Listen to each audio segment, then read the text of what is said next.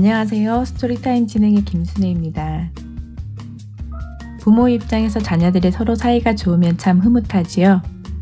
하지만 반대로 자녀들이 서로 다투는 모습을 보면 정말 마음이 안 좋습니다. 오늘의 스토리 Silly Goose에서 형제자매가 어떻게 서로를 대해야 할지 함께 배울 수 있기를 바랍니다.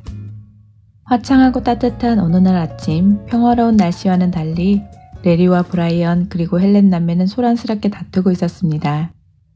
전날 옷장 위에 잘 올려둔 머리끈이 보이지 않자 첫째 레리는 브라이언과 헬렌에게 본 적이 있냐며 다그치지요. 그러나 동생들은 레리를 비꼬면서 놀리기만 할 뿐 대답을 하지 않습니다.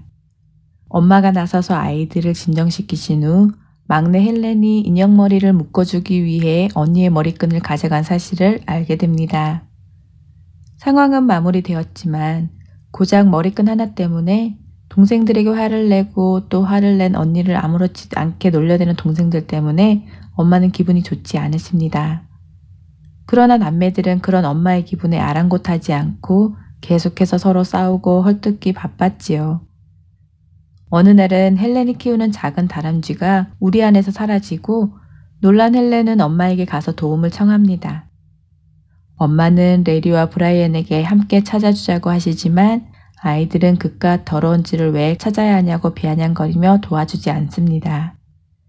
잠시 뒤 브라이언은 자신이 오랜 시간 동안 조립해 놓은 헬리콥터 모형이 망가져 있는 것을 보고는 레리와 헬렌에게 크게 화를 내며 비난합니다. 레리는 계속해서 자신이 한 일이 아니라고 하지만 브라이언은 믿지 않으며 결백한 척 하지 말라고 소리칩니다. 그리고는 이 집에서 사는 것이 너무나도 싫다고 화를 내며 차라리 혼자 사는 것이 더 낫겠다고 말하지요.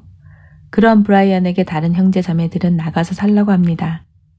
아이들의 소란에 엄마가 오시고 상황을 파악한 엄마는 브라이언의 모형은 엄마가 청소를 하다 실수로 떨어뜨려 망가진 것이라고 하십니다. 말할 기회가 없어 브라이언에게 말하지 못했다시며 미안하다고 말씀하십니다. 엄마는 아이들이 계속해서 형제들 간에 서로 무례하게 굴고 있는 것 같아 걱정스러워 하십니다.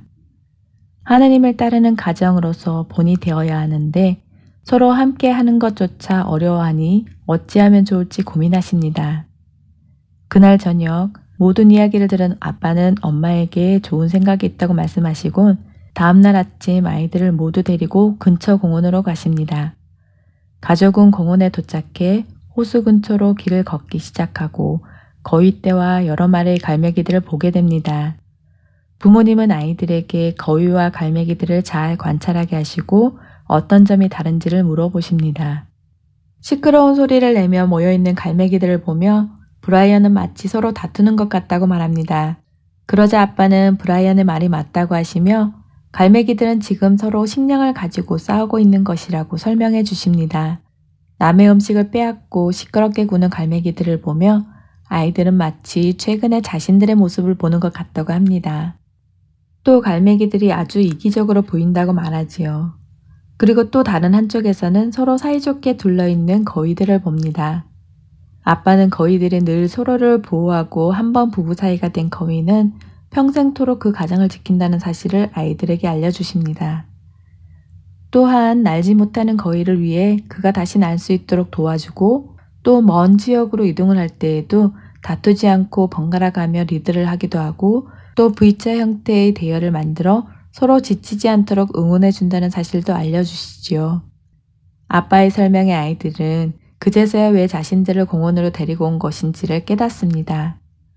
아빠는 아이들에게 하나님께서는 너희들이 다투지 않기를 원하신다고 말씀하시고 아이들은 아빠의 설명에 그동안 자신들이 했던 행동들이 얼마나 미운 것이었는지 미처 몰랐다고 말하며 앞으로는 그러지 않겠다고 약속을 하고 오늘의 드라마는 마칩니다. 찬양 들으시고 Story Time 계속 이어드리겠습니다.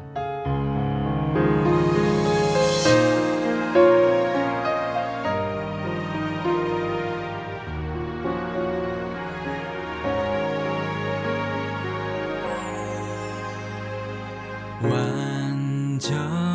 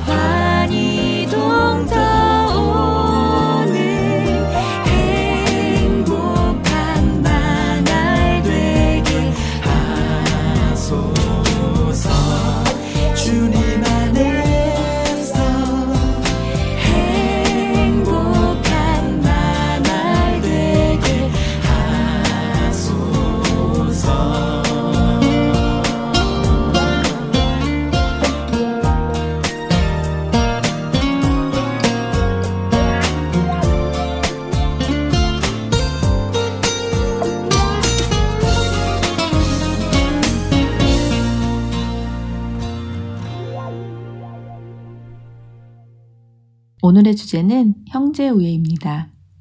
헬라어로 형제우애를 필라델포스라고 하는데요. 사랑을 뜻하는 필레어와 형제를 뜻하는 아델포스라는 단어가 합쳐진 말입니다. 이 단어에서 이름을 따서 지은 도시가 요한기시록에 나오는 일곱 교회 중의 하나인 빌라델비아입니다. 이 빌라델비아가 영어로는 필라델피아지요. 우리가 살고 있는 미국의 도시 이름이라 아이들이 관심을 가지고 오늘의 대화를 시작할 수 있을 것 같습니다. 부모님의 입장에서 바라볼 때 자녀들이 사이가 좋지 않으면 마음이 정말 불편합니다. 특히 서로 싸우고 울고 하는 모습을 보는 것만큼 속이 상하는 일도 없지요. 그러나 자녀들이 서로를 생각해주고 사랑해주고 하는 모습을 보면 그것만큼 기특한 일도 없습니다. 자녀들에게 먼저 자녀들이 싸우는 모습을 보는 부모님의 마음이 어떨 것 같은지 한번 물어보시기 바랍니다. 아마도 아이들이 여러 가지 대답을 할 텐데요. 우리 부모님들도 종종 자녀들 앞에서 다투실 때가 있으시지요? 그런 경험이 있으시다면 부모님이 다투는 모습을 볼 때 우리 자녀들은 어떤 마음을 느꼈는지를 물어보세요. 여러분이 상상하셨던 것보다 더 큰 반응이 나올 수도 있습니다. 분명 우리 자녀들은 우리의 상상보다 훨씬 더 큰 상처를 받았을 것입니다. 그렇게 자녀들의 마음을 이해해 주시고 사과다 하시기 바랍니다. 이제 우리 자녀들과 함께 하나님을 생각해 보도록 하세요. 우리 모든 사람은 원래가 한 형제 자매이지요. 아담과 하와의 후손이며 또 노아의 후손들입니다. 하나님은 우리의 아버지이십니다. 우리는 그분의 자녀들이지요. 우리 자녀들이 서로 미워하고 다툴 때 그 모습을 보시는 하나님 아버지의 마음은 어떠실지 우리 자녀들에게 물어보세요. 형제 사랑에 대한 하나님의 마음은 사실 성경 전체를 관통하는 하나의 주제입니다. 다음에 성경 구절 몇 구절을 자녀들과 함께 찾아보시며 하나님께서 형제 사랑에 관해 어느 정도로 비중을 두고 계신다고 생각하는지 자녀들과 토론해 보세요. 먼저 마태복음 22장 37절에서 40절입니다. 예수께서 이르시되 내 마음을 다하고 목숨을 다하고 뜻을 다하여 주 너의 하나님을 사랑하라 하셨으니 이것이 크고 첫째 되는 계명이요 둘째도 그와 같으니 내 이웃을 내 자신같이 사랑하라 하셨으니 이 두 계명이 온 율법과 선지자의 강령이니라. 예수님께서 가장 큰 계명 두 가지를 설명해 주십니다. 이 두 계명이 가장 큰 계명이라는 것, 또한 결국 모든 계명이라는 것을 이해하도록 해주세요. 다음은 마태복음 5장 23절에서 24절 말씀입니다. 그러므로 예물을 재단에 드리려다가 거기서 내 형제에게 원망 들을 만한 일이 있는 것이 생각나거든 예물을 재단 앞에 두고 먼저 가서 형제와 화목하고 그 후에 와서 예물을 드리라. 이 말씀을 통해 형제간에 불화한 것이 예배에 어떠한 영향을 끼치는지 자녀들과 나누어 보세요. 이번에는 요한 1서 4장 20절입니다. 누구든지 하나님을 사랑하노라 하고 그 형제를 미워하면 이는 거짓말하는 자니 보는 바 그 형제를 사랑하지 아니하는 자는 보지 못하는 바 하나님을 사랑할 수 없느니라. 이 말씀을 나누어 보시며 형제를 미워하는 것이 하나님 앞에 어떤 일인지 생각해 보도록 인도해 보세요. 마지막으로 요한일서 3장 16절입니다. 그가 우리를 위하여 목숨을 버리셨으니 우리가 이로써 사랑을 알고 우리도 형제들을 위하여 목숨을 버리는 것이 마땅하니라. 이 말씀을 통해 하나님께서 우리에게 요구하시는 사랑의 정도가 어느 정도인지 나누시고 또 우리가 마땅히 해야 할 일이 무엇인지 나누시기 바랍니다. 하나님의 사랑이 우리 안에 넘쳐나면 형제 사랑은 자연스럽게 흘러나오게 됩니다. 부모님들 중에 자녀를 억지로 사랑하시려고 노력하시는 분은 계시지 않을 것이라 생각합니다.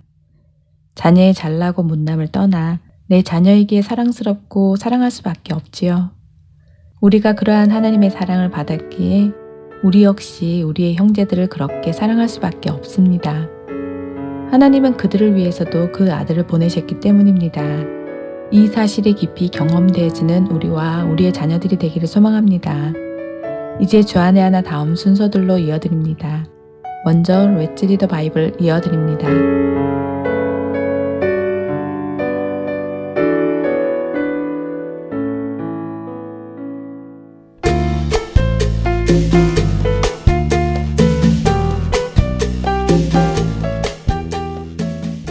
애청자 여러분 안녕하세요. 레츠 리더 바이블 진행의 박재필입니다.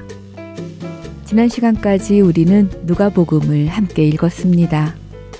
요한복음, 마가복음, 그리고 누가복음. 벌써 예수님의 사복음서 중 세 권이나 읽었습니다. 이 시간을 통해 예수님에 대해 더 많이 알게 되었지요. 그랬기를 바랍니다. 오늘부터는 여러분들과 함께 마태복음을 읽어보려고 합니다. 이 마태복음을 다 읽고 나면 우리는 예수님의 복음서 사권을 다 읽게 되는 것입니다. 마태복음은 예수님의 제자 중 한 명인 세리 마태가 쓴 복음서입니다. 특별히 이 마태복음은 당시 유대인들을 향해 예수님이 누구이신지를 밝히기 위해 쓴 책입니다. 그래서 구약의 예언의 말씀들이 예수님을 통해 어떻게 이루어졌다 하는 증거의 내용이 많이 들어 있습니다. 구약의 내용을 잘 알고 있는 유대인들이라면 이 마태가 쓴 마태복음을 읽을 때, 아, 정말 그렇구나. 이 예수님이 바로 구약의 선지자들이 말씀하신 그 메시아시구나 라고 받아들일 수가 있었습니다. 마태복음 1장의 시작은 족보로 시작이 됩니다. 누가 누구를 낳고 누가 누구를 낳고 하는 이야기가 계속해서 1장 16절에까지 나옵니다. 유대인이 아닌 우리들은 이런 족보 이야기를 읽으면 이게 다 누군가 하고 혼란스러워집니다. 또한 이 이름을 혹시 다 외워야 하나 하고 의문을 가지게 되기도 하지요. 하지만 그럴 필요는 없습니다. 시험에 나오는 그런 리스트는 아니니까요. 말한 대로 마태복음은 유대인들을 향한 복음서입니다. 그렇기에 유대인들은 마태복음 1장 1절에 아브라함과 다윗의 자손 예수 그리스도의 계보라 하는 말씀을 읽는 순간 예수 그리스도가 아브라함과 다윗의 자손이라고? 오, 그럼 메시아로서 자격이 있구나 하며 읽게 됩니다. 왜냐하면 이스라엘을 구원할 메시아는 아브라함의 자손이며 다윗의 자손이어야 함을 구약 성경이 말씀하셨기 때문입니다. 그리고 유대인들은 이 족보를 읽어가면 예수님이 틀림없이 아브라함의 자손이며 또한 다윗 왕의 자손인 것을 인정하게 됩니다. 바로 이런 이유로 마태는 유대인들을 향해서 그 예수님의 시작부터 설명을 하는 것이지요. 예수님의 족보 안에는 다섯 명의 여인이 등장합니다. 이것은 당시 유대의 문화 속에서는 아주 특이한 경우입니다.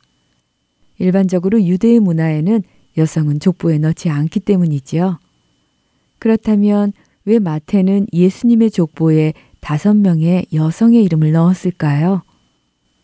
이 다섯 명의 여성의 이름은 다말, 라합, 룻, 우리아의 아내 그리고 마리아입니다. 이 중 다말과 라합, 룻과 우리아의 아내 여기에서 이름은 나오지 않지만 그녀의 이름은 바세바이지요. 이 네 명 여성은 모두 유대인이 아닌 이방의 여성들입니다. 유대의 문화 속에서 이방인은 하나님 나라의 백성이 될 수 없었습니다. 여성은 더욱이 남성의 소유로 생각되었었지요. 하지만 바로 이렇게 결코 하나님의 백성이 될 수 없는 여인들의 이름이 예수님의 족보에 들어가게 된 것이 하나님의 은혜임을 우리에게 보여주시는 것입니다. 여러분과 저도 이방인이지요. 유대인이 아니니까요. 그러나 우리는 하나님의 은혜로 하나님의 백성이 된 것입니다. 정말 감사한 은혜가 아닐 수 없습니다. 마지막으로 등장하는 여인 마리아. 그녀는 유대인이었습니다. 다른 네 여성과는 다른 이유로 그녀의 이름이 이곳에 기록되었습니다. 어떤 이유일까요? 그 이유는 다음 시간에 함께 읽을 본문에 나와 있습니다. 그래서 그 이유는 다음 시간에 나누기로 하겠습니다. 여러분과 저를 하나님의 백성으로 부르신 하나님의 은혜, 그 은혜에 감사하는 우리가 되기를 바라며 이 시간 마치겠습니다.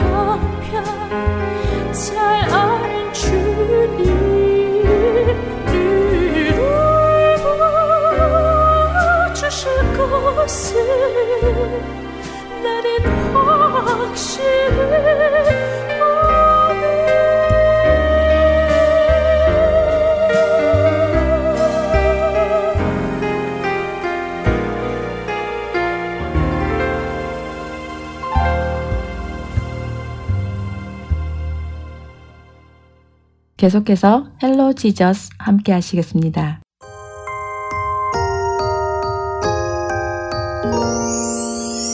여러분 안녕하세요. Hello Jesus 진행의 김민석입니다. 지난 시간에는 메시아이신 예수님을 알아보지 못하고 그저 예수님을 대적하려고만 했던 바리새인들의 모습을 보며 신앙생활을 잘하고 선한 행동을 많이 하는 것보다도 주님을 향한 마음이 더욱 중요하다는 사실에 대해 생각해 보았었습니다. 오늘 함께 나눠볼 스토리에서는 바로 이렇게 선한 행동을 한 사람은 아니었지만 주님을 아주 사랑했던 사람이 등장하는데요. 오늘의 스토리를 통해 그 사람은 누구인지 함께 나누어 보도록 하지요. 오늘의 사건은 바리새인 시몬의 집에서 시작이 되는데요. 예수님의 수제자인 베드로의 원래 이름도 시몬이었는데 오늘 나오는 주인공의 이름도 시몬이네요. 혼돈하지 마시기 바랍니다. 바리새인 시몬은 예수님을 자신의 집으로 초청했습니다. 당시 부유한 사람들은 유명한 사람들을 자신의 집으로 초청하여 말씀을 듣곤 했습니다. 하지만 바리새인 시몬이 예수님을 초청한 것은 예수님의 말씀을 듣고 싶어서가 아니라 예수님의 고발할 조건을 찾기 위해서였지요.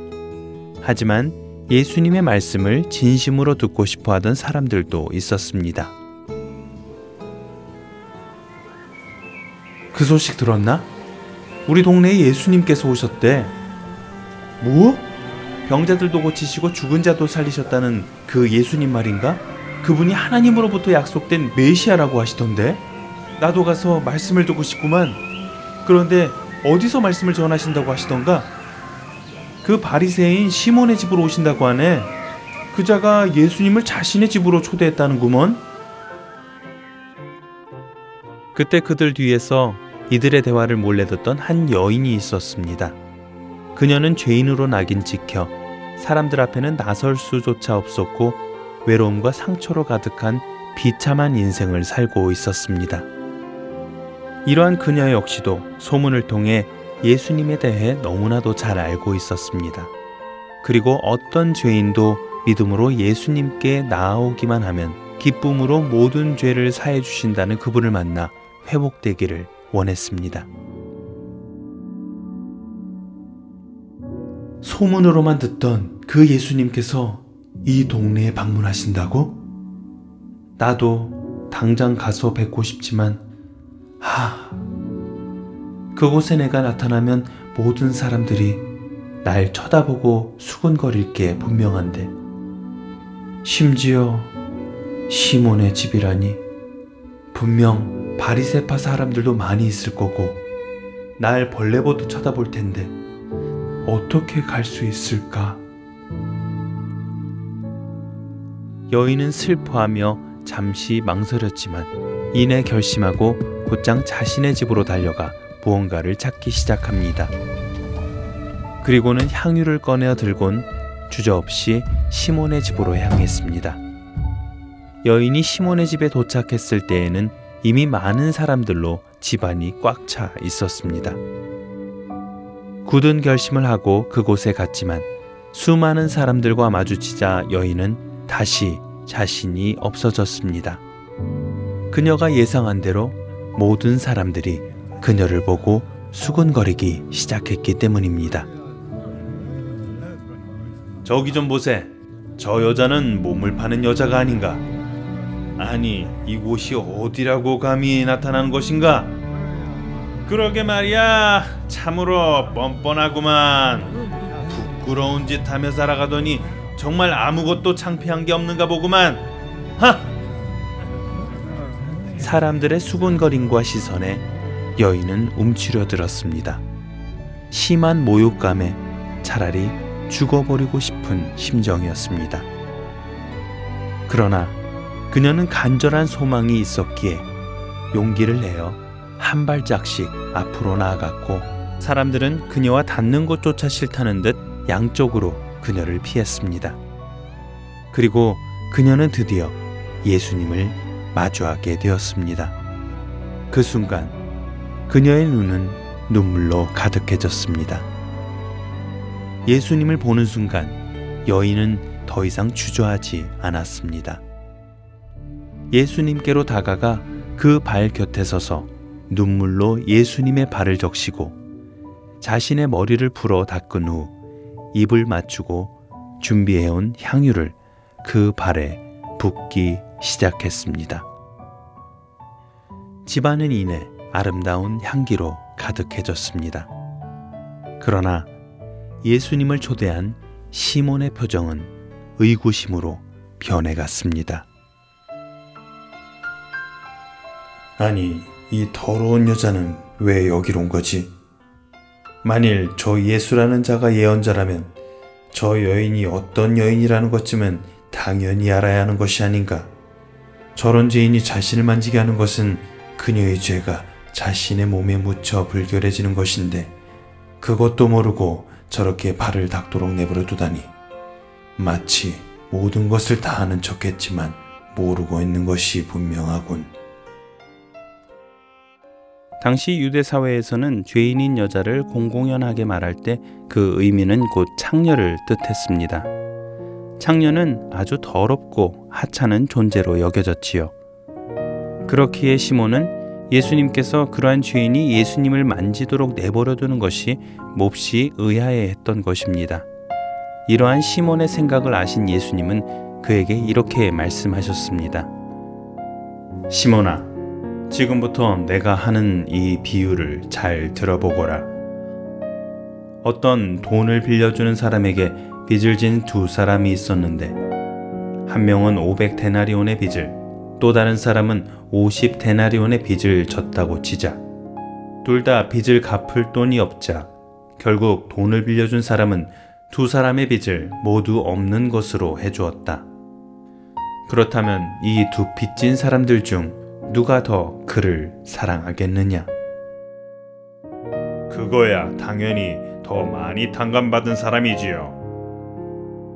대답을 하면서도 시몬은 뭐 이런 당연하고 시시한 질문을 하나 속으로 생각했습니다. 자신 있게 대답하는 시몬에게 예수님께서는 여인을 바라보시며 이렇게 말씀하셨습니다. 여기 있는 이 여인이 보이느냐? 내가 너의 집에 들어왔을 때 너는 나에게 발을 씻을 물도 주지 않았으나 이 여인은 눈물로 내 발을 적시고 자신의 머리카락으로 다시 닦아 주었단다. 너는 나에게 입을 맞추지 않았으나 이 여인은 내 발에 입 맞추었으며 너는 내 머리에 그 흔한 감남유조차 발라주지 않았으나 이 여인은 내게 향유를 부어 주었다. 이 여인은 나를 많이 사랑했기 때문에 그 많은 죄가 용서를 받았다. 예수님은 여인을 바라보시고 이렇게 말씀하셨습니다. 내 믿음이 너를 구원하였다. 평안히 가거라. 아니, 저 사람이 도대체 누군데 죄까지도 용서한다는 것인가? 정말 건방지게 그지없구만. 누구든지 마음만 먹으면 예수님이 계시는 곳으로 가서 말씀을 들을 수 있었던 다른 사람들과는 달리 누가복음에 등장하는 이 여인은 예수님께로 가는 그 길이 쉽지 않았습니다. 자신이 그동안 지은 죄 때문이었습니다. 하지만 그녀는 알고 있었습니다. 예수님은 죄인인 자신도 사랑하신다는 것을 말입니다. 그분이 자신의 죄를 용서해 주실 수 있는 분이신 것을 말입니다. 그녀는 예수님을 알아보았고 그 사랑에 감동하여 눈물로 그 발을 씻으며 귀한 향유를 부었습니다. 그리고 예수님은 이 여인을 용서해 주시지요. 그녀는 예수님을 많이 사랑했습니다. 왜냐하면 그녀의 많은 죄를 용서받았기 때문입니다. 하지만 바리새인 시몬은 예수님을 사랑하지 않았습니다. 왜냐하면 그는 자신이 죄인이라고 생각하지 않았기에 용서받을 죄도 없다고 생각했기 때문입니다. 자신의 죄를 깨달으면 깨달을수록 예수님을 사랑하게 됩니다.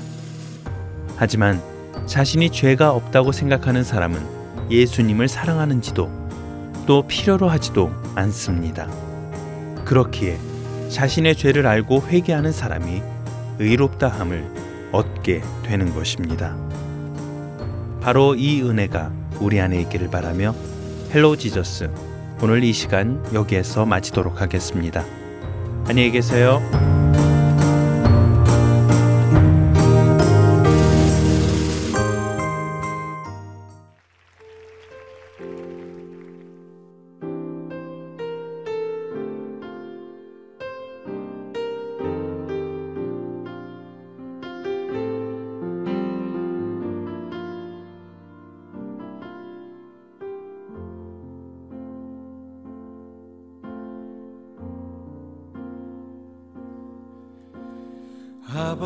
사랑 내가 노래해. 아버지 은혜 내가 노래해. 그 사랑 변함없으신 거짓없으신 성실하신 그 사랑. 상한갈 때 꺾지 않으시는 꺼져가는 등불 끄지 않는 그 사랑 변함없으신 거짓없으신 성실하신 그 사랑. 사랑.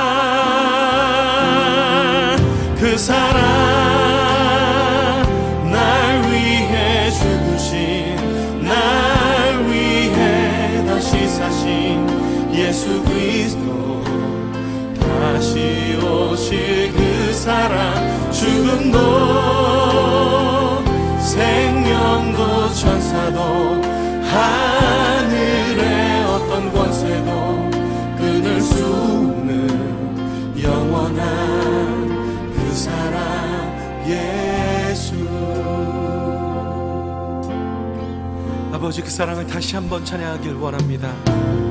아버지 사랑 내가 노래해 아버지 은혜 내가 노래해 그 사랑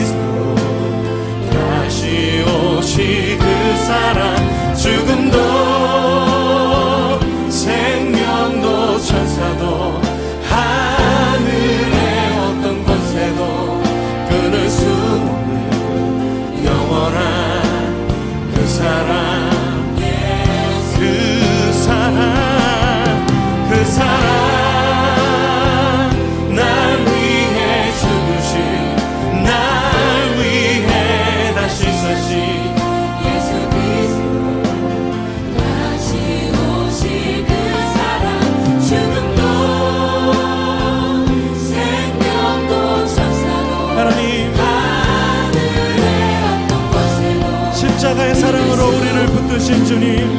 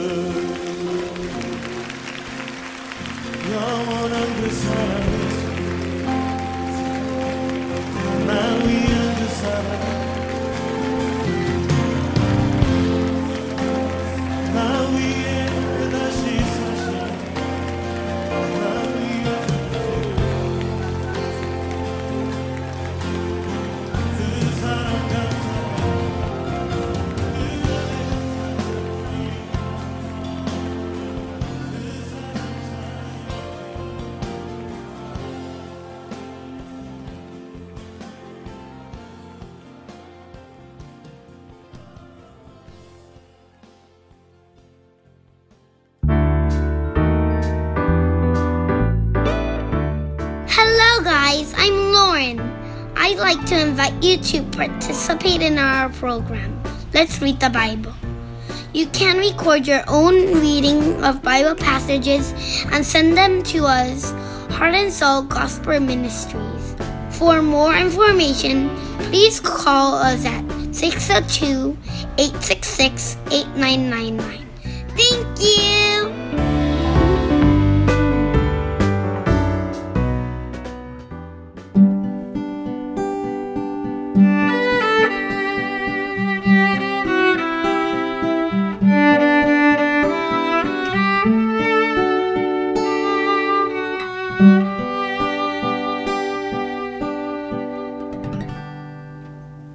시리즈 설교 시간입니다. 캐나다 밴쿠버 박신일 목사님께서 룻기 1장 19절에서 22절의 본문으로 하나님 불만 있습니다. 라는 제목의 설교 말씀 전해주십니다. 은혜 시간 되시길 바랍니다. 오늘부터 4주 동안은 어, 꿈에 대한 주제로 말씀을 좀 나누려고 합니다. 오늘 첫 번째 시간으로 하나님 불만이 있습니다. 오해하실까봐 영어로 달았습니다. Broken Dreams. 그래서 오늘 룻기 1장 19절로 22절 말씀을 우리 다 같이 한번 봉독하도록 하겠습니다. 룻기 1장 19절로 22절 제가 봉독해 드립니다. 이에 그 두 사람이 베들레헴까지 갔더라. 베들레헴에 이를 때 온 성읍이 그들로 말미암아 떠들며 이르기를 이 이가 나오미냐 하는지라 나오미가 그들에게 이르되 나를 나오미라 부르지 말고 나를 마라라 부르라 이는 전능자가 나를 심히 괴롭게 하셨음이니라 내가 풍족하게 나갔더니 여호와께서 내게 비어 돌아오게 하셨느니라 여호와께서 나를 징벌하셨고 전능자가 나를 괴롭게 하셨거늘 너희가 어찌 나를 나오미라 부르느냐 하니라 22절을 다 같이 봉독합니다. 나오미가 모압 지방에서 그의 며느리 모압 여인 룻- 룻과 함께 돌아왔는데 그들이 보리 추수 시작할 때 베들레헴에 이르렀더라. 아멘. 저는 목회하면서 많은 사람들을 만나는 기회가 있어서 참 축복이었습니다. 그리고 이 목회를 하면서 어쩔 수 없이 아니 사명감으로 해야 되는 일 중에 하나가 뭐냐면 어, 상담하는 것입니다. 저는 상담하면서 이해가 되는 고통도 있지만 어떤 분을 만나면 어떻게 저런 고통 가운데 견디고 있는가라고 하는 어, 존경스러운 정말 우리 같으면 참을 수도 없는 고통 속에 있는 성도들도 만납니다. 그러면서 많은 분들을 상담하면서 저는 예수 믿는 사람들 마음 안에 두 가지의 문장이 공존하고 있다는 것을 알게 되었습니다. 아마 한 명도 예외가 아닐 거라고 생각합니다. 예수 믿는 사람의 마음 안에는 이 두 문장이 공존하고 있습니다. 첫째는 뭐냐 하면 하나님 감사합니다. 하나님의 구원의 은혜에 대해서 너무너무 감사합니다. 그러나 또 다른 하나는 하나님 섭섭합니다. 내 상황과 현실을 보면 섭섭하다는 것이 있습니다. 비중은 다를지 모르지만 이 두 문장은 우리 모두에게 사실은 공존하고 있습니다. 오늘 룻기 1장에 나오는 나옴이라고 하는 가정은 네 식구로 행복한 가정으로 시작됩니다. 남편 엘리멜렉 두 아들이 함께 베들렘에 살던 가정인데 베들렘에 흉년이 들어서 모압 땅으로 이주하는 것으로 시작이 됩니다. 1장 1절 2절 두 절을 보도록 하겠습니다. 사사들이 치리하던 때에 그 땅에 흉년이 드니라 유다 베들레헴의 한 사람이 그의 아내와 두 아들을 데리고 모압 지방에 가서 거류하였는데 2절을 다 같이 읽겠습니다. 그 사람의 이름은 엘리멜렉이요 그의 아내의 이름은 나오미요 그의 두 아들의 이름은 말론과 기련이니 유다 베들레헴 에브랏 사람들이더라. 그들이 모압 지방에 들어가서 거기 살더니 1절 2절은 이들이 모압을 간 이유를 아주 간단히 설명합니다. 이유는 하나입니다. 잘 살고 싶은 소박한 꿈이 있었기 때문입니다. 어느 집의 가장이 먹을 것이 없는데 먹을 것을 찾아 이동하지 않겠습니까? 영적으로 너무 큰 의미를 부여하면서 혹시라도 우리는 이 가정을 1장 앞절부터 공격할 수가 있습니다. 그러나 여러분, 한 가정의 아비와 어미는 자녀들을 잘 먹기 위해서 인도하는 것이 어쩌면 영적인 의미를 부여하기 전에 정상일지도 모릅니다. 더 행복해지고 싶은 것, 모든 사람이 가지고 있는 아주 소박한 꿈입니다. 그러나 이 1장의 내용은 이렇게 이어지지 않습니다. 이 나오미의 소박한 꿈은 완전히 깨어지고 맙니다. 산산조각이 납니다. 1장 3절부터 그 다음 절에 이어지는 내용은 이렇게 전개가 됩니다. 1장 3절 나오미의 남편 엘리멜렉이 죽고 나오미와 그의 두 아들이 남았으며 남편은 먼저 세상을 떠나고 나오미 혼자 남게 됩니다. 4절 그들은 모압 여자 중에서 그들의 아내를 맞이했는데 하나의 이름은 오르바 하나의 이름은 루시더라. 그들이 거기에 거주한 지 10년쯤 되었을 때 모압 땅에 10년쯤 되어서 이제는 그나마 식구들과 정착할 만한데 5절 다 같이 한번 읽겠습니다. 말론과 기련 두 사람이 다 죽고 그 여인은 두 아들과 남편의 뒤에 남았더라. 모든 아들까지 다 세상을 떠나버리는 비극 속에 들어갑니다. 모압 땅에 올 계획은 올 때의 계획은 이런 것이 아니었습니다. 그런데 처절하게 깨어져 나갑니다. 여러분, 우리는 꿈을 꾸고 사는 사람들입니다. 여러분의 꿈은 아직 진행되고 있습니까? 아니면 깨어져 버렸습니까? 어쩌면 둘 다 있을지도 모릅니다. 솔직히 말하면 우리 인생에 꾸었던 수많은 꿈들은 깨진 것이 훨씬 많습니다. 우리는 이 말씀을 읽으면서 우리의 삶으로 좀 돌아와야 합니다. 만약 한 가정의 어머니가 병에 걸려 고통을 당하고 있다고 생각해 보십시오. 온 가족이 남편과 자녀들이 그 문제를 해결하기 위해서 다 기도할 것입니다. 고통을 거두어 달라고 이 병을 낫게 해달라고 기도할 것입니다. 그런데 우리가 아는 하나님은 능력이 있으신데 잘 고쳐주시지 않습니다. 만일 우리들의 자녀들 중에 그 병을 고칠 수 있는 능력이 있는 분이 자녀들 중에 있다면 반드시 고칠 것입니다. 그런데 하나님은 능력이 있으신데도 행하지 않으신다는 겁니다. 그럴 때가 훨씬 많다는 겁니다. 하나님에 대한 섭섭함이라는 거, 하나님에 대한 불만이라고 하는 것은 여기에서 시작됩니다. 우리의 삶에 소중한 꿈들, 소박한 꿈들이 있는데 이것이 깨어져 나갈 때도 하나님은 침묵하고 계시기 때문입니다. 여러분, 우리 가족이 행복하게 살게 해달라는 것은 얼마나 선한 꿈입니까? 그런데 하나님은 이 꿈이 깨어져 나가는 순간에도 전혀 손을 내밀지 않으십니다. 제가 읽었던 책 중에 최근에 이런 내용이 하나 있었습니다. 당신의 당신이 어려움에 빠졌을 때 당신을 가장 있는 여섯 명의 친구를 적어보라고.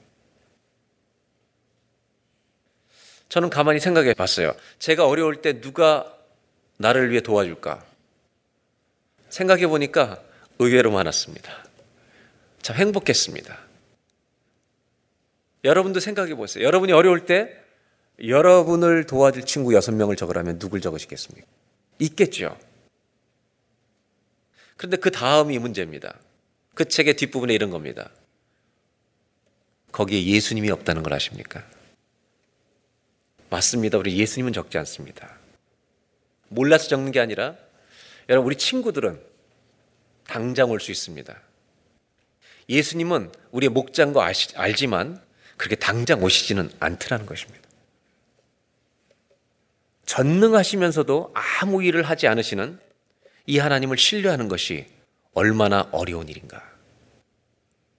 우린 정직하게 고민을 해봐야 된다는 겁니다. 믿음 생활을 잘하는 길 중에 하나는 하나님께 정직하는 것입니다. 도대체 전능하신 하나님은 지금 뭐 하고 계시는 걸까? 암으로 가족이 고통하는 때에도 우리 가정이 깨어지는 순간에도 심지어 자녀들의 문제로 기도하고 있는 때에도 어떤 가정은 자녀들의 문제를 평생 가지고 살아야 되는 이런 상황 속에서도 하나님은 잠잠히 계실 때가 훨씬 많더라는 겁니다. 하나님께 대해서 하나님 불만 있습니다. 이렇게 소리치는 이유는 사실 하나님 때문이라고 말하고 싶은 것이 우리의 솔직한 심정입니다.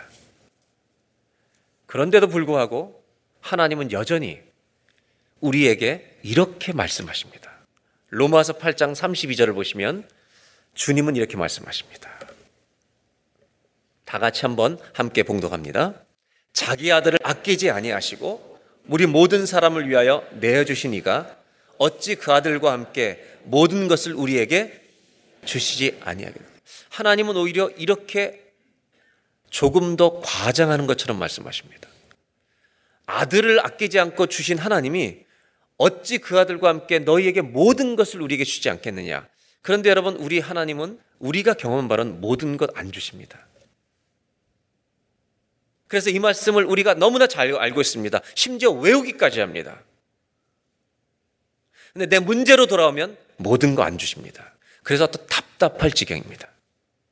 왜 이렇게 말씀하시면서 하나님은 실제적으로 고통 속에 가만히 계시는가? 저는 질문을 하나 나누고 싶습니다. 누가 잘못된 것입니까? 하나님께 대해서 불만을 가지고 있는 우리가 잘못된 것입니까? 아니면 하나님이 잠잠히 계신 것이 잘못된 것입니까? 남편을 잃어버린 이 나오미는 아들까지 잃어버린 나오미는 꿈이 산산조각이 난 상태입니다. 모든 것을 잃어버린 채 고향으로 돌아오고 있습니다. 그의 입에서 어떤 말이 나올 것이라고 생각하십니까? 감사가 터지겠습니까? 찬송이 터지겠습니까? 기대할 필요도 없습니다. 룻기 1장 19절에 보면 21절까지 오늘 읽은 본문 중에 한 부분인데 나오미는 이렇게 자기를 표현합니다. 1장 19절 이에 그 두 사람이 베들람까지 갔더라. 베들렘에 이를 때 온 성읍이 그들로 말미암아 떠들며 이르기를 며느리 룻을 데리고 온 겁니다. 이 사람이 나오미냐? 10년 만에 봤으니까 왜 이렇게 초췌하냐? 왜 이렇게 어둡냐 이 사람은? 나오미가 왜 이렇게 됐느냐? 그때 20절에 나오미가 대답합니다. 다 같이 한번 읽겠습니다. 나오미가 그들에게 이르되 나를 나오미라 부르지 말고 나를 말하라 부르라. 이는 전능자가 나를 심히 괴롭게 하셨습니다. 여러분 말하라는 단어는 쓰다는 겁니다. 괴롭다는 뜻입니다. 그렇다면 나오미라는 뜻은 반대말입니다. 달다라는 뜻입니다. 내 이름을 바꾸겠다는 겁니다. 나를 어떻게 나오미 달다고 부르면 안 된다. 나는 이제 쓰다, 괴롭다. 우리가 한번 이름을 바꾼다고 생각해보세요. 박슴, 이 괴로움, 김고통 이렇게 이름을 바꿔버리는 겁니다. 그런데도 이 나오미가 한 가지는 정확히 표현합니다. 내가 이렇게 된 것은 내가 한 게 아니라는 것입니다. 누가 하셨다고요? 하나님이 하셨다. 전능자가 하셨다는 겁니다. 21절 한 번 더 읽겠습니다. 내가 풍족하게 나갔더니 여호와께서 내게 비어 돌아오게 하셨느니라. 여호와께서 나를 징벌하셨고 전능자가 나를 괴롭게 하셨거늘 어찌 나를 나오미라 부르느냐 하니라. 여기에 나오미는 똑같이 표현합니다. 내가 나갈 때는 풍족했는데 돌아올 땐 비어서 왔다. 여호와께서 나를 징벌하셨고 전능자가 나를 괴롭게 하셨다. 하나님이 나를 깨뜨리셨다. 그런데 어찌 나를 나오미라 부르냐. 1장은 심플합니다. 딱 두 가지 내용으로 갈라집니다. 모압과 베들레헴으로 나뉩니다. 또 한 가지는 나오미의 꿈과 나오미의 철저한 깨어진 꿈으로 나눠집니다. 전반부는 자기 꿈, 후반부는 깨어진 꿈입니다. 우리는 이 성경을 읽으면서 예배 드리지만 우리 마음 속에 보이지 않는 어떤 구석에서는요, 하나님은 나를 힘들게 하실 때가 많다는 것에 한 표를 던지면서 살고 있을지도 모릅니다. 하나님이 말씀하시는 풍성한 삶이라는 건 도대체 무엇인가? 우리가 생각하는 것처럼 그냥 고통이 없고 건강하고 돈도 어느 정도 있고 하는 이런 행복과 하나님이 얘기하시는 풍성한 삶은 다른 것인가? 만약 나의 꿈과 나의 행복만을 추구하는 것이 내 인생의 목표가 된다면, 전부가 된다면, 여러분, 이런 하나님을 신뢰하는 것은 아주 위험한 것입니다. 이런 비유를 해볼까요? 어린 아이들이 단 것을 좋아합니다. 그래서 이 아이들은 초콜릿, 사탕, 아이스크림 엄청 좋아합니다. 그러면 이 아이들은 부모님을 이렇게 생각하죠. 이분들이 나를 사랑한다면 밥과 야채를 줄 것이 아니라 늘 뭘 주셔야 돼요? 단 거를 주셔야죠. 이게 아이들이 생각할 수 있는 사랑입니다. 그래서 저는 뽀빠이라는 만화가 참 중요한 기여를 했다고 생각합니다. 이 뽀빠이를 만든 사람은 어린아이를 진짜 사랑하는 사람입니다. 이 아이들이 사랑하기 때문에 이 아들의 건강을 위해서 시금치를 먹는 길을 만든 것입니다. 여러분, 우리는 우리의 기쁨을 구하고 있는데 하나님은 혹시 다른 기쁨을 주시길 원하시는 게 아닐까? 만약 하나님이 우리에게 원하시는 것이 무엇인지 모른다면 우리의 삶은 어쩌면 더 실망과 절망과 불만 속에 더 깊이 들어갈지도 모릅니다. 이 대답이 성경에 있는 것일까?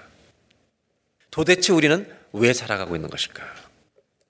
나오미의 가정에 이러한 비극, 꿈을 깨뜨려 버리신 허락하신 하나님이 선하신 분이라면 이유 없이 이런 일을 하시면 절대 안 됩니다.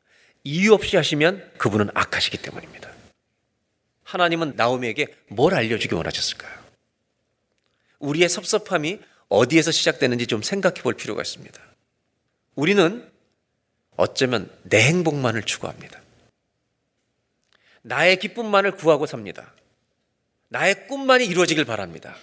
만약 여러분 이것이 내 인생의 전부가 되면 어떤 문제가 생기냐면 하나님이라고 하는 분은 내 꿈의 이 모든 행복의 목적을 이루어지는데 도움을 주시는 수단이어야만 합니다.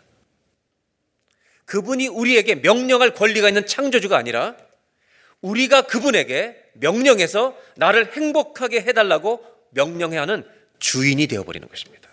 이러한 상극으로 살면 예배도 마찬가지입니다. 하나님께 예배를 드리는 것이 아니라 오히려 내가 원하는 것을 얻기 위한 수단으로 예배를 바꿔버립니다.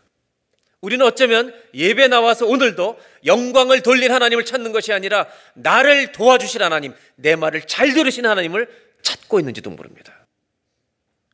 내 꿈이 내 인생의 전부라면. 그래서 하나님은 나를 도와주시는 착한 분이시길 바랍니다. 만일 도와주지 않는다면 우리는 어떤 일을 범하느냐 하면 다른 즐거움을 찾는 대체물을 찾는 일로 나는 투자하고 갈지도 모릅니다. 마찬가지로 나오미도 자기의 행복만을 추구하는 것이 끝까지 목표였다면 아들을 잃었어도 베들렘에 돌아와서 자신을 채워줄 또 다른 기쁨, 또 다른 행복을 열심히 찾았는지도 모릅니다. 못 찾으면 괴로워할 거고 심지어 잘못된 중독에도 빠질 위험도 충분히 있습니다. 믿음이 있는 분들 중에 이렇게 표현하는 분도 있습니다.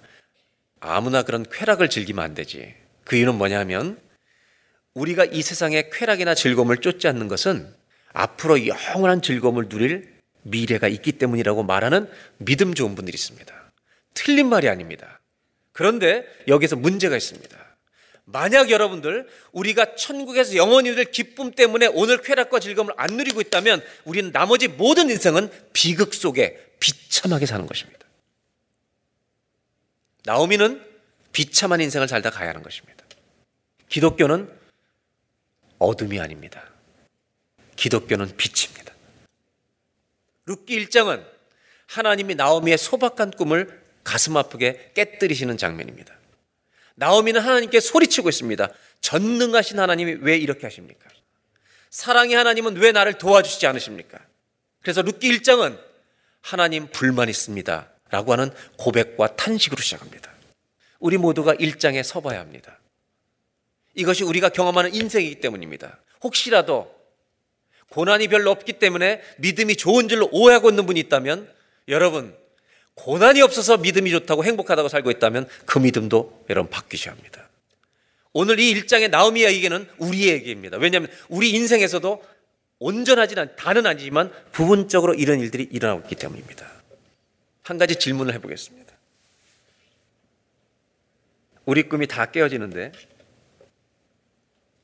내가 소원하는 소박한 꿈들이 다 깨어졌는데도 하나님은 여전히 신뢰할 만한 이유가 있는 분일까? 정말 하나님을 신뢰할 만한 이유가 하나님께 있는가? 여러분, 어떻게 생각하십니까?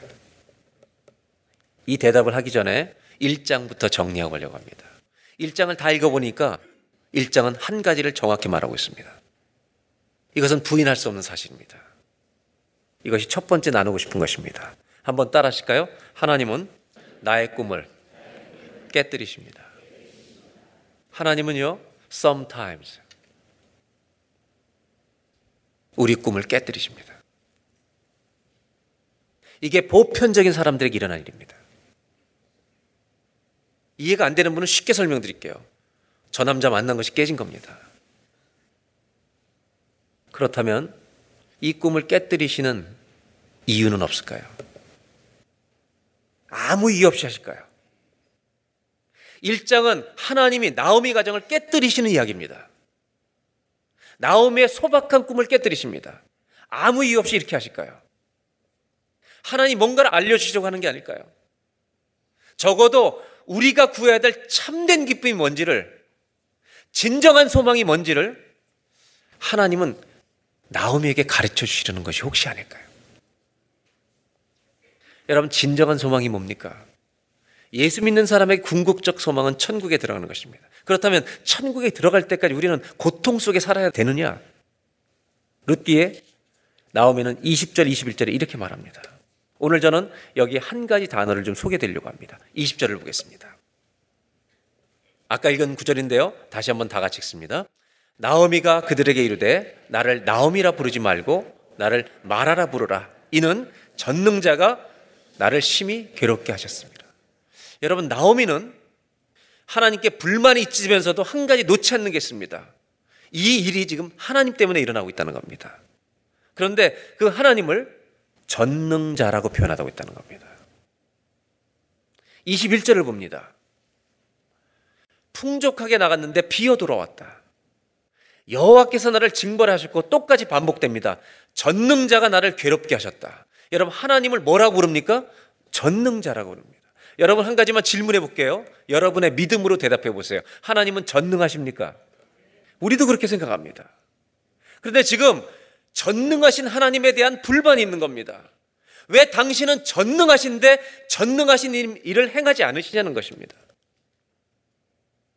여러분 지금 나오미는 전능자 하나님을 찬성하고 있는 것입니까? 전능하신 하나님에 대해서 섭섭함을 표현하고 있는 것입니까? 섭섭하다는 것입니다. 여러분 꿈이 깨어지면 믿음도 깨질 수가 있습니다. 조금 더 정확히 표현하면 꿈이 깨어지면 진짜 믿음은 안 깨집니다. 껍데기 믿음이 깨어진다는 것입니다. 내 꿈이 깨어질 때 진짜 믿음은 살아 있습니다. 잘못된 믿음이 깨어지는 것입니다. 고난이 올 때 진짜 믿음은 역사합니다. 잘못된 믿음은 엄청나게 흔들리는 것입니다.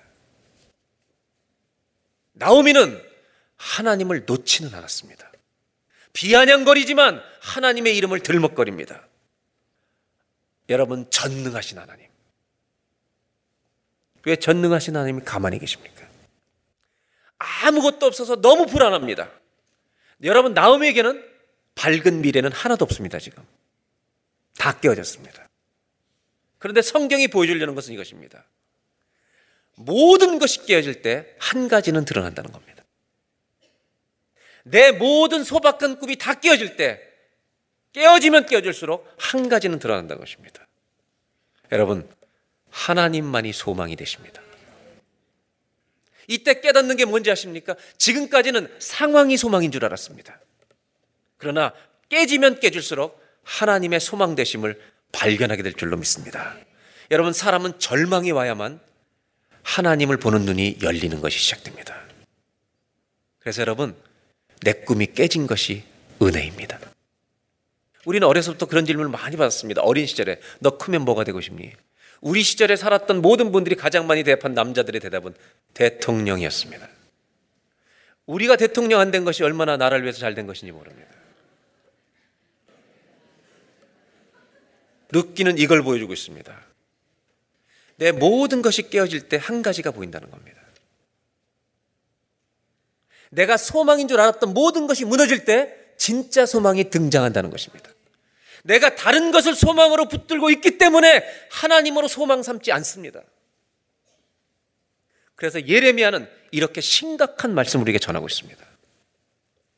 2장 13절에 내 백성이 두 가지 악을 행하고 있는데 너희들에게 두 가지 악이 있는데 곧 하나는 그들이 생수의 근원 대신 기쁨의 근원 대신 소망의 전부의 근원 대신 하나님을 버린 것 이것이 악이라는 것입니다. 그리고 하나님을 버린 채 자기가 스스로 웅덩이를 파가지고 자기가 기쁨이라고 여기는 걸 열심히 채워넣는 웅덩이를 만든 것인데 그것은 그 물을 가두지 못할 더 터진 웅덩이들이니라. 하나님을 버린 것과 잘못된 터진 찢어진 웅덩이를 가지고 있는 것. 영어 성경에 이 터진 웅덩이를 broken cisterns라고 얘기하고 있습니다. 여러분, 우리의 broken dreams, 너무 아픈 내 꿈들이 다 깨어질 때 여러분, 내 잘못된 웅덩이는 다 끝나가고 내 꿈이 깨어질 때 진짜 주님의 꿈을 우리는 찾게 될 줄로 믿습니다. 어쩌면 우리는 이 약을 행하고 있었는지 모릅니다. 우리 행복을 언제나 어디다 견주냐면 돈, 건강, 자식 잘 되는 거 여기에 행복을 맞추고 있습니다. 작은 행복은 맞습니다. 그러나 하나님 버렸다면 교회 나와서 예배를 드리면서도 그것이 나의 전부였다면 우리는 악입니다. 쉽게 얘기하면 이렇습니다. 돈이 오면 기뻐요, 안 기뻐요? 천불 주면. 이건 거의 천국입니다. 갑자기 천불 생겨나면요. 어디 써야 될지도 모릅니다, 이거는. 여러분, 돈이 행복의 전부라고 생각하면 쩔쩔맵니다, 돈에. 예수 믿는 사람은 돈을 멋지게 쓸 줄 알아야 합니다. 돈을 다스리셔야 합니다. 만일 돈 때문에 쩔쩔매고 있다면 여러분이 돈이 행복의 전부라면 관계를 깨뜨리실 것입니다. 룻기 1장 22절 마지막 절, 1장의 마지막 절은 이 하나님의 은밀한 일들이 시작될 것처럼 보여지고 있습니다. 22절을 보겠습니다. 나오미가 모압 지방에서 그의 며느리 모압 여인 룻과 함께 돌아왔는데 그들이 보리 추수 시작할 때 베들렘에 이르렀더라. 여러분 절망 속에 돌아왔는데 흉년이 났던 베들렘 땅에 돌아왔는데 베들렘에 추수가 시작되고 있었다. 나오미는 실패자입니다. 아무것도 없습니다. 그러나 베들렘에 추수가 되고 있다는 장면은 너의 들판에는 곡식이 없지만 나 여호와의 들판에는 늘 곡식이 있다. 어쩌면 지금 나홈에게 말하고 계신지 모릅니다. 내가 아직 너와 함께 있다. 의지할 사람이 하나도 없을 만큼 깨어졌을 때 그때만 보이시는 분이 있습니다. 아니 볼 수 있는 분이 있습니다. 베들렘에 아무것도 없는 나오미에게 하나님이 준비시켜 주시는 것이 있습니다. 이제 나오미가 하나님을 볼 수 있는 준비가 되어가고 있다는 것입니다. 성경은 우리에게 이걸 갖춥니다. 우리가 구해야 될 최고의 기쁨은 주님이십니다. 천국에 가기 전에 주님이 나의 기쁨이 되신다는 것을 누리는 것이 행복입니다. 최고의 행복입니다. 이것을 배워가는 연습이 저와 여러분에게 있기를 바랍니다. 오늘 두 번째로 나누고 싶은 것이 이것입니다. 한번 따라 하실까요? 내 꿈이 깨어져야 하나님의 꿈이 보입니다. 내 꿈이 깨어져야만 주님 꿈이 보이기 시작합니다. 내 꿈이 처절하게 깨어져야만 주님을 보는 것입니다. 하나님은 여전히 선하시기 때문에 그 고통보다 충분히 더 큰 기쁨을 우리가 알도록 인도하실 줄로 믿습니다. 나오미가 베들레헴으로 돌아오는 걸 보면서 참된 소망에 대해 마지막으로 나누고 싶은 게 있습니다. 그것은 정말 주님이 우리의 기쁨이 되신가? 우리의 소망이 정말 무엇인가? 이것을 예수님의 이야기를 통해 마지막 나누려고 합니다. 예수님은 하나님 전능하신 하나님이신데 인간의 몸을 입고 이 땅에 제한적인 공간에 살도록 오셨습니다. 우리를 위해 죽기 오셨습니다. 그래서 예수님은 목이 마르셨고 많이 걸으면 피곤하셨고 병이 오면 고통스러워하는 것을 인간의 모든 고통을 똑같이 채우라는 이 연약함을 알고 계신 분입니다. 이 예수님은 십자가를 지시기 전에 일주일 동안 매일 기도하러 가십니다. 산으로. 그 산을 성경은 감남산이라고 부릅니다. 마태복음이나 마가복음에는 그 산 중에 그들이 기도했던 장소를 겟세만의 동산이라고 부릅니다. 전능하신 하나님이 사람의 몸을 입고 오셔서 이 고통을 당하시기 전에 제자들을 하루 데리고 기도하러 갑니다. 그리고 제자들에게 이런 부탁을 하십니다. 시험에 들지 않도록 깨어 있어 기도하라. 시험에 들지 않도록 부탁하십니다. 이유는 당신이 죽으시고 나면 메시아가 죽었다면 전능자가 죽었다면 이들이 실망할까봐 믿음이 깨질까봐 부탁하십니다. 여러분, 예수님의 소박한 꿈, 인간으로 가지고 있는 이 연약함이 고통을 피하고 싶어서 옮겨달라는 기도를 주님은 깨뜨리셨습니다. 하나님은 깨뜨리시고 그 고난의 길을 가게 하십니다. 예수님의 꿈을 이루지 못하셨는데 이 고통을 피하고 싶은 꿈은 이루지 못하셨는데 그 기도를 거절하신 전능자 하나님은 아무런 일도 행하지 않으신 것일까? 과연 예수님은 좌절과 절망 속에 죽어가신 것일까? 아니면 하나님의 꿈을 위하여 하나님의 꿈이 이루어지게 하여 인간의 고통 없는 꿈을 포기하신 것일까? 자신이 사는 것보다 죽음을 통해 더 큰 소망을 붙드신 것은 아닐까? 오늘 저는 마지막 한 가지를 나누고 싶은 단어가 있습니다. 그것은 감남산이라는 것입니다. 이 감남산에서 예수님은 정말 땀이 핏방울 대로 기도하십니다. 그러나 그 산은 예수님의 꿈을 깨뜨린 산이 아니었습니다. 소망의 산이었고 승리의 산이었습니다. 왜냐하면 예수님이 부활하신 다음에 마지막 제자들과 이별하시는 장면이 마태복음에는 너희는 가서 모든 족속으로 제자를 삼아 라고 하는 말씀을 주십니다. 그 부활의 주님으로 나타나셔서 제자들에게 그 명령을 하실 때 약속된 산으로 부르셨습니다. 그리고 그 예수님이 부활하시는 승리, 그분이 만왕의 왕이요 만유의 주님이라는 것을 알려주시고 승천하시면서 너희는 땅 끝까지 이르러 증인되리라. 오직 성령이만 너희가 권능을 받고 권능을 받고 모든 병이 낫는다고 말씀하시지 않습니다.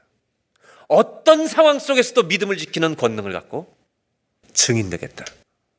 그리고 그들이 보는 앞에서 승천하십니다. 여러분, 그 승천하신 곳이 어디라고 생각하십니까? 사도행전 1장 11절 12절은 이렇게 말하고 있습니다. 이르되 갈릴리 사람들아 어찌하여 서서 하늘을 쳐다보느냐 너희 가운데로 하늘로 올려주신 이 예수는 하늘로 가심을 본 그대로 오시리라 아멘입니까? 오시리라 하였느니라 이곳이 어디입니까? 다시 오신다고 하는 그 승천의 자리가 어디입니까? 그 다음 절에 이렇게 나옵니다 제자들이 감남원이라는 산으로부터 예루살렘에 돌아옵니다. 여러분 예수님이 승천하신 곳이 감남산이었습니다. 고통의 자리 감남산에서 예수님은 장차 일어날 소망을 보고 계셨습니다. 나의 즐거움보다 하나님의 기쁨을 본 것입니다. 예수님은 제자들에게 고통을 이길 능력이나 살맛 나는 행복이나 쾌락을 약속하지 않으셨습니다. 기독교는 모든 병이 낫는다는 치유가 목적이 아닙니다. 치유 이상입니다. 우리에게는 하나님이 목적입니다. 예수님은 50일 이후에 당신이 승천하실 자리에서 눈물로 기도하고 계셨던 것입니다. 사도행전의 말씀대로라면 예수님은 감난산으로 다시 오십니다. 그 예수님이 다시 오시는 날 이 땅은 갈라질 것입니다. 그분의 권세 앞에. 예수님은 이미 스가랴 선지의 말씀을 가슴에 품고 기도하고 계셨습니다. 여러분의 꿈이 깨어졌습니까? 제가 왜 감남산 얘기를 하는지 아십니까? 하나님 불만 있다고 소리치고 있습니까? 소리치십시오. 숨기지 말라는 것입니다. 그러나 감남산에서 하시라는 것입니다. 감남산은 내 꿈이 다 깨어지고 주님의 꿈이 살아나는 곳이기 때문입니다. 오늘 이 예배 자리는 감남산이 되어야 할 줄로 믿습니다. 모든 것이 깨어진 것을 아는 순간 모든 것이 회복되어 있음을 알게 될 것이 믿습니다. 오늘 마지막으로 나누고 싶은 결론입니다. 한번 따라하실까요? 나의 감남산을 가지고 사십시오. 예수님이 승리하신 것입니다. 예수님의 소박한 꿈을 다 무너뜨리고 당신이 죽고 주의 꿈이 살아나게 하신 것입니다. 얼마나 많은 꿈이 깨어졌습니까?